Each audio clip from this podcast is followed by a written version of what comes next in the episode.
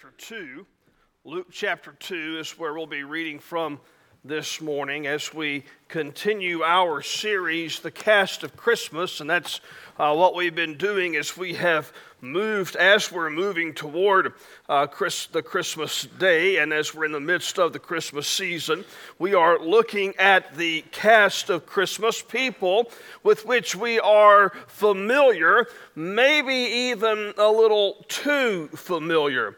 Because if we're not careful, we will miss some important lessons that this cast of Christmas, the people who were involved in the first Christmas, the lessons that they can teach us. So far, we have uh, tried to understand what God teaches us through the prophets and their role in the coming of Jesus to this earth. And last week we looked at what the angelic announcement teaches us about the good news of Jesus. And today I want to share with you a message titled When Shepherds Met the Lamb because today we're going to focus on the shepherds and their role in the Christmas narrative. Now, it's, it's really not that surprising that when God would choose to announce the birth of his son, that he would use angels to declare that news. That doesn't surprise me or you in the least. That kind of makes sense that God would make a big deal out of that and use the angels to do that. However, what is surprising is that of all the people to receive the news from the angels, those who first heard about the birth of Jesus were shepherds. You see, throughout the early part of Israel's history, shepherding was a noble profession. After all, that is what Abraham and Isaac and Jacob and Moses and David, that's what they did. They were shepherds. When God explained his relationship to us, he referred to himself as the shepherd and you and I as the sheep. However, by the time we get to the first century, by the time we get to Jesus' birth, shepherding had lost its luster. In fact, if you were to look at the social class of people at that time, at the very bottom you had lepers, and right above them, guess who you had? Okay, it rhymes with hepards and starts with an S, okay? so at the very bottom you got lepers, and right above them you had shepherds. Eh, not that hard, is it? That they were, were very low down as far as the class of people that they were considered to be. Because of their occupation, they were, excuse me, considered ceremonially unclean, and that meant then that they could not attend religious services. These shepherds would have their flock in one area, and when those sheep would chew the grass, they would move them to another area, and they were constantly on the move. They were people who lived in isolation, they were people who were oftentimes forgotten. In fact, they had such a reputation that according to the law at the time that Jesus was born, if a shepherd went to a court to give testimony, they weren't allowed to testify because their testimony was assumed to be invalid because they were thought to be nothing but liars. Yet, when it was time to send a message from heaven that the promised Messiah had been born, God chose a bunch of shepherds and he entrusted that message to them, and he gave them the task of relaying that message to others. Come to think of it, it really shouldn't be that big a surprise when we consider that Jesus came for the marginalized, he came for the poor, he came for the forgotten, he came for the outcast, he came for shepherds. Now, last week we focused on the text we're going to read as it relates to the angels. I know some of you are looking at the text and you're saying the preacher's lost his mind. He's preaching the same thing. No, I'm not. I may have lost my mind, but I'm not preaching the same thing, okay? Last week we looked at this from the perspective of the angels. Today I want us to look at this text from the perspective of the shepherds. Luke chapter 2, verse 8. In the same region, there were shepherds out in the field, keeping watch over their flock by night. And an angel of the Lord appeared to them, and the glory of the Lord shone around them, and they were filled with great fear. And the angel said to these shepherds, Fear not, for behold, I bring you good news of great joy that will be for all the people. For unto you is born this day in the city of David a Savior, who is Christ the Lord. And this will be a sign for you. You'll find the baby wrapped in swaddling cloths and lying in a manger. And suddenly, there was with the angel a multitude of the heavenly host, praising God, saying, Glory to God in the highest, and on earth peace among those with whom he is pleased.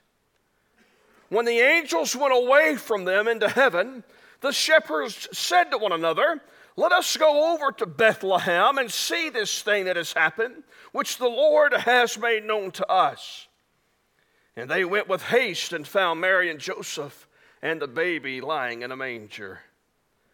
And when they saw it, they made known the saying that had been told them concerning this child. And all who heard it wondered at what the shepherds had told them. But Mary treasured up all these things, pondering them in her heart. And the shepherds returned, glorifying and praising God for all they had heard and seen, as it had been told to them. This morning, to help us understand the shepherds, I just want to, to use several words, just, just one word as we move through several of one words to help us understand a little bit more about the shepherds and see how they speak into our lives and the message that they have for us today. And the first word that I want to use is simply the word worked.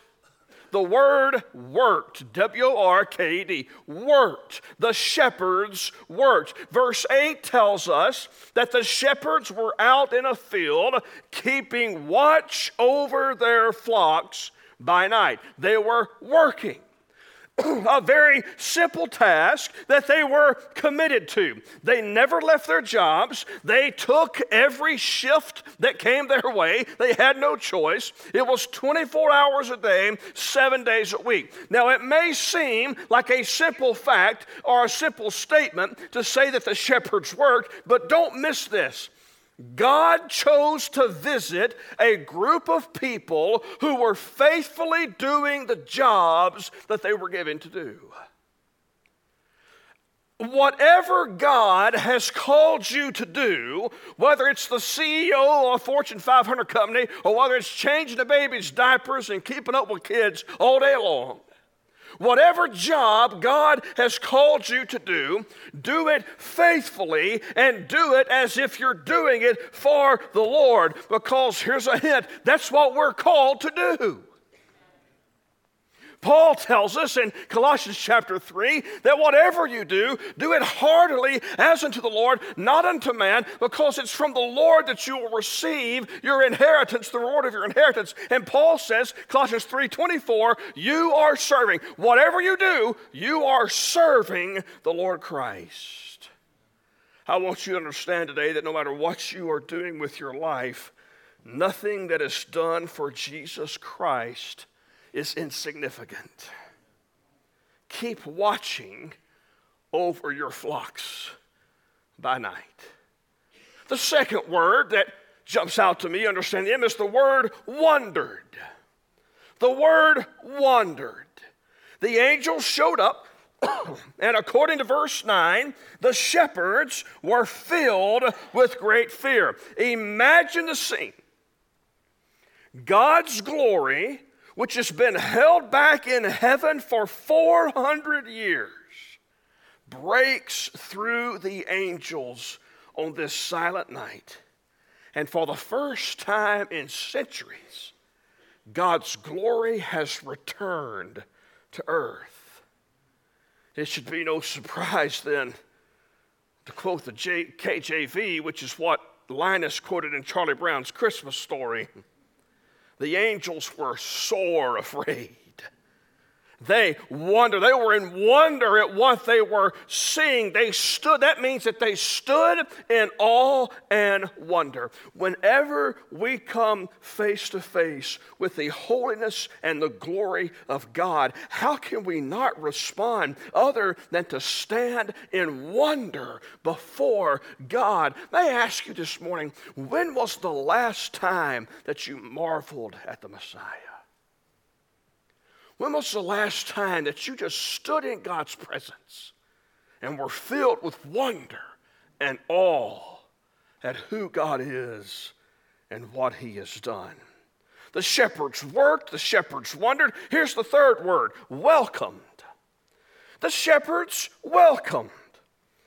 Last week we looked at that angelic announcement. Today we're seeing their response to that announcement. Side note, if you look at verse 10, the angel said to them, Fear not, for behold. It's interesting to me that the first call of Christianity is not to behave, it's to behold. That is to say, that when we behold, we will believe, and when we believe, behavior will follow. Christianity is not about following a bunch of moral rules, it's about beholding.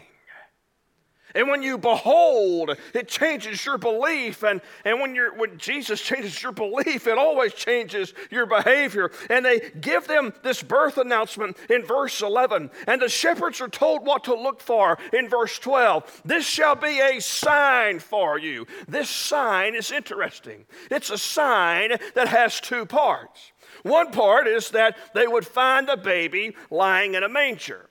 The other part was that they would find a baby wrapped in swaddling cloths. Now, it would have been no surprise at all to find a baby wrapped in swaddling cloths. It would have set up a couple of red flags when they found a baby in a feeding trough. But here, the sign of this baby is that he would be wrapped in swaddling cloths. Those were strips of cloth that were wrapped around newborns to hold their arms and legs so they could sleep. Interestingly, that baby who was wearing these swaddling cloths would one day grow up and become a man, and he would die for my sin. And when they buried him, they wrapped his body in swaddling cloths. They wrapped his body in pieces of cloth. And interesting further still is that according to Revelation chapter 19, when Jesus returns the second time, he is coming again, by the way. When he returns the second time, he's going to be wearing a robe, a, a big cloth that is dipped in blood. Let us be humbled by the cradle, but let us quickly move to the cross and let us be that we are ready for his return when he's wearing the crown. Well, four of you got that, the rest of you maybe need to find him today. That here is this baby that's going to go from a cradle to a cross to a crown. And the whole regiment of rejoicing angels fills the sky and they praise God as they cry out, Glory to God in the highest. And notice the shepherd's response in verse 15. when the angels went away from them into heaven, the shepherds said to one another, let us go over to Bethlehem and see this thing that has happened, which the Lord has made known to us. They welcome this message. May I ask you, have you welcomed the message of Jesus? Have you allowed the Word of God to work in you? The good news of this gospel is a gift, but this gift must be received if you want it to be activated into your life. Will you be like the shepherds and welcome this message? The fourth word that I think helps us understand them is the word witnessed. The shepherds went to this manger in verse 16 with haste, and they witnessed, they found Mary and Joseph and the baby lying in a manger.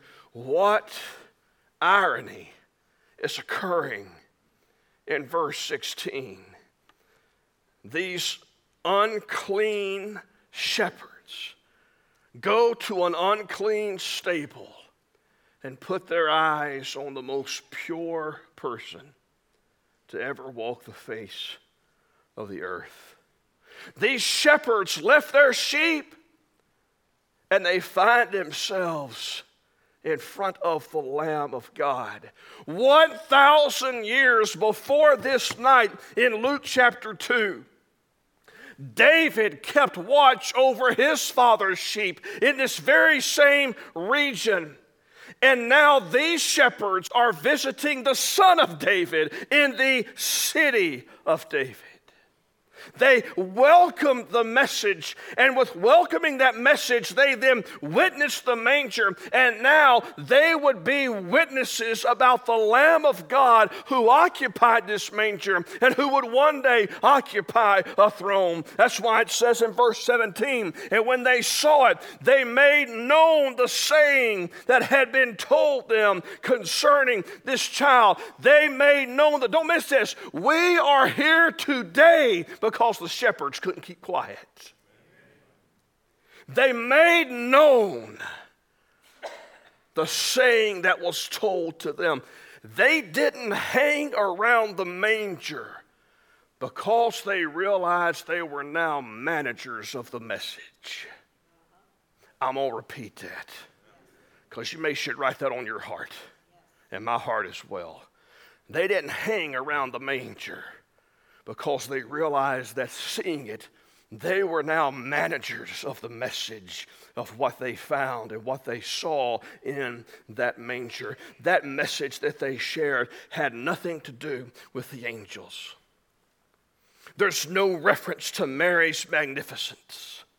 I doubt they noticed Joseph. They came to see the Savior, and once, don't miss this, once they saw the Savior, they took the place of the angels and heralded the good news about Him.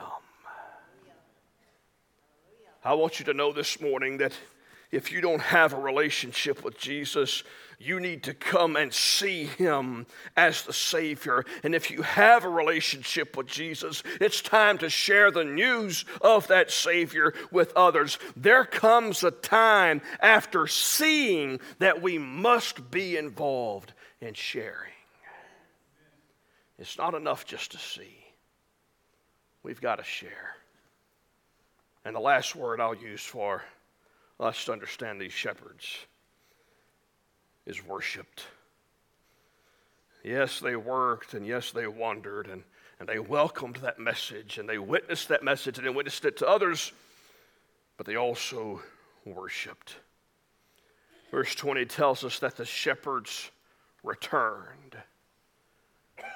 They returned.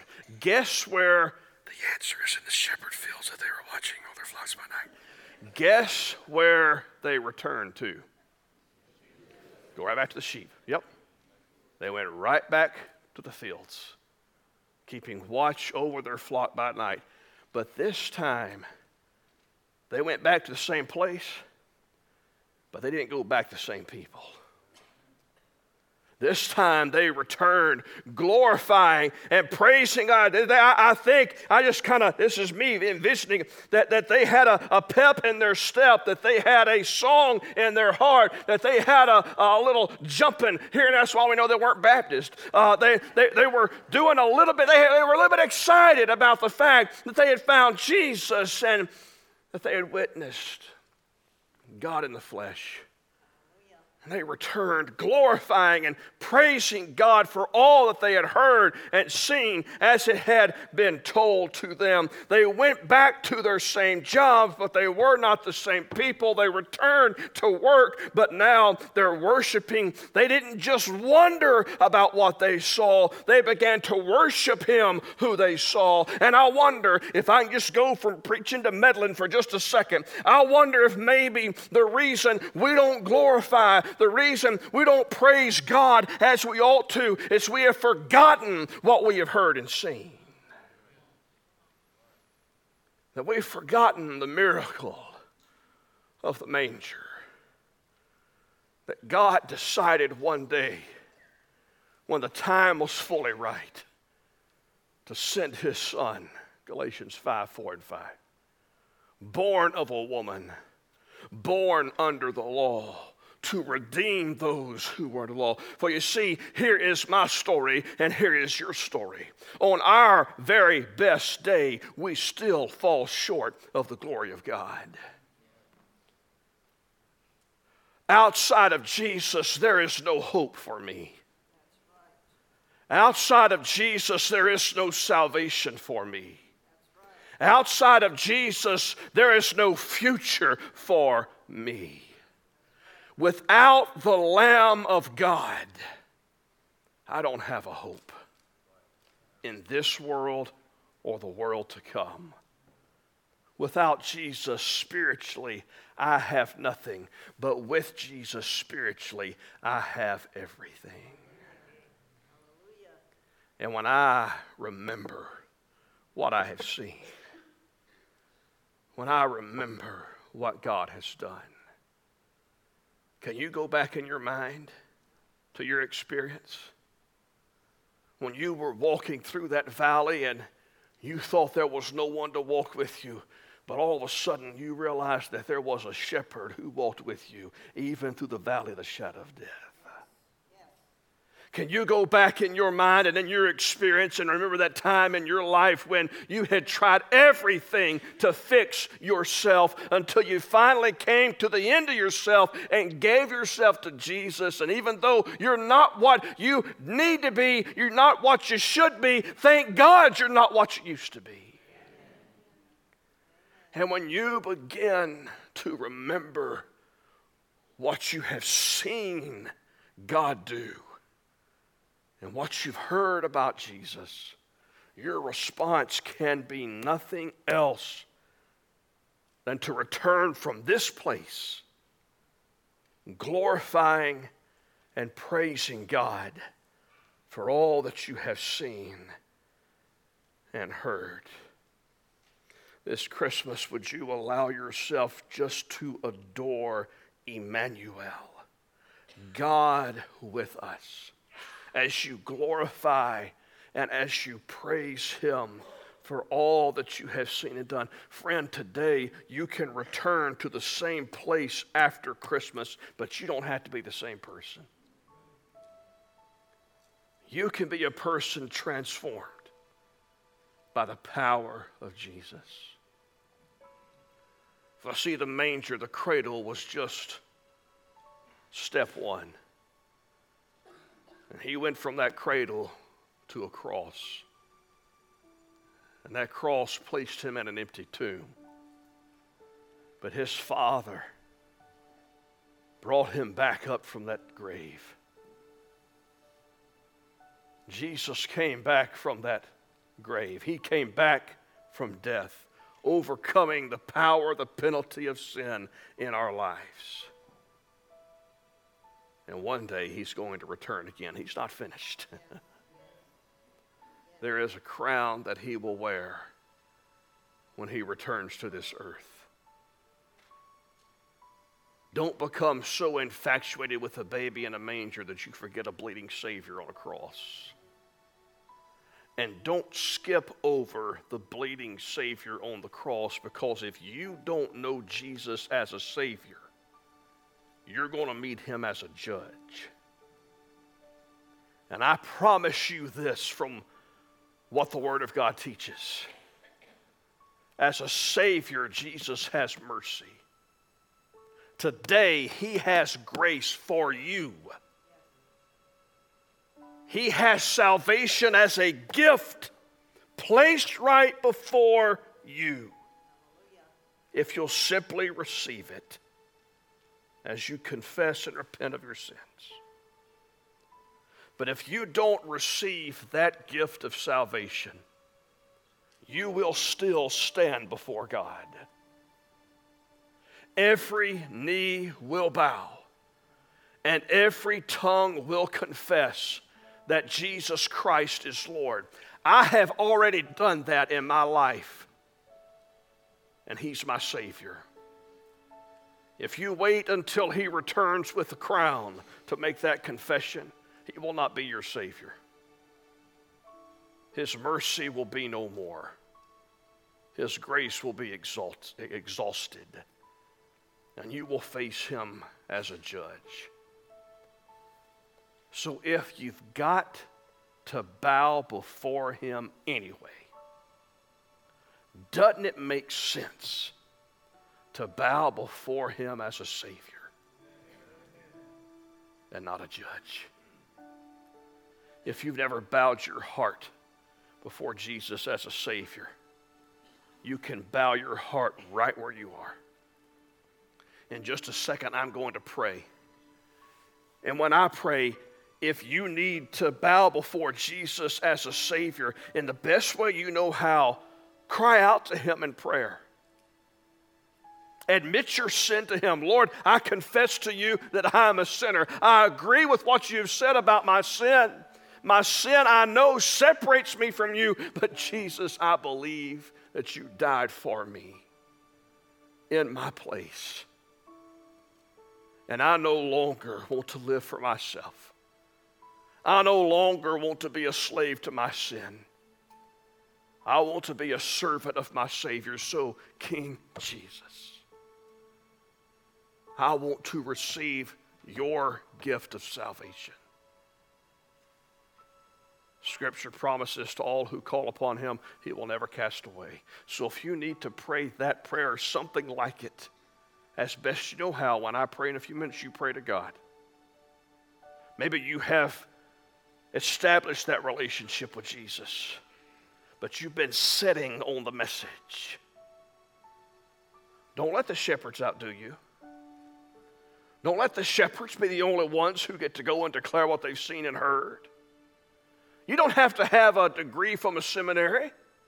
You don't have to attend a seminary class at all. You just got to testify to what you have seen and heard God do in your life. Why would you sit on the best news that the world's ever known? Look, if you'll post about your sandwich you ate for lunch, post about the Savior who saved you from your sins. These shepherds met the Lamb. Will you meet him today? Father, I thank you that Jesus Christ, the Lamb of God, came to take away the sins of the world.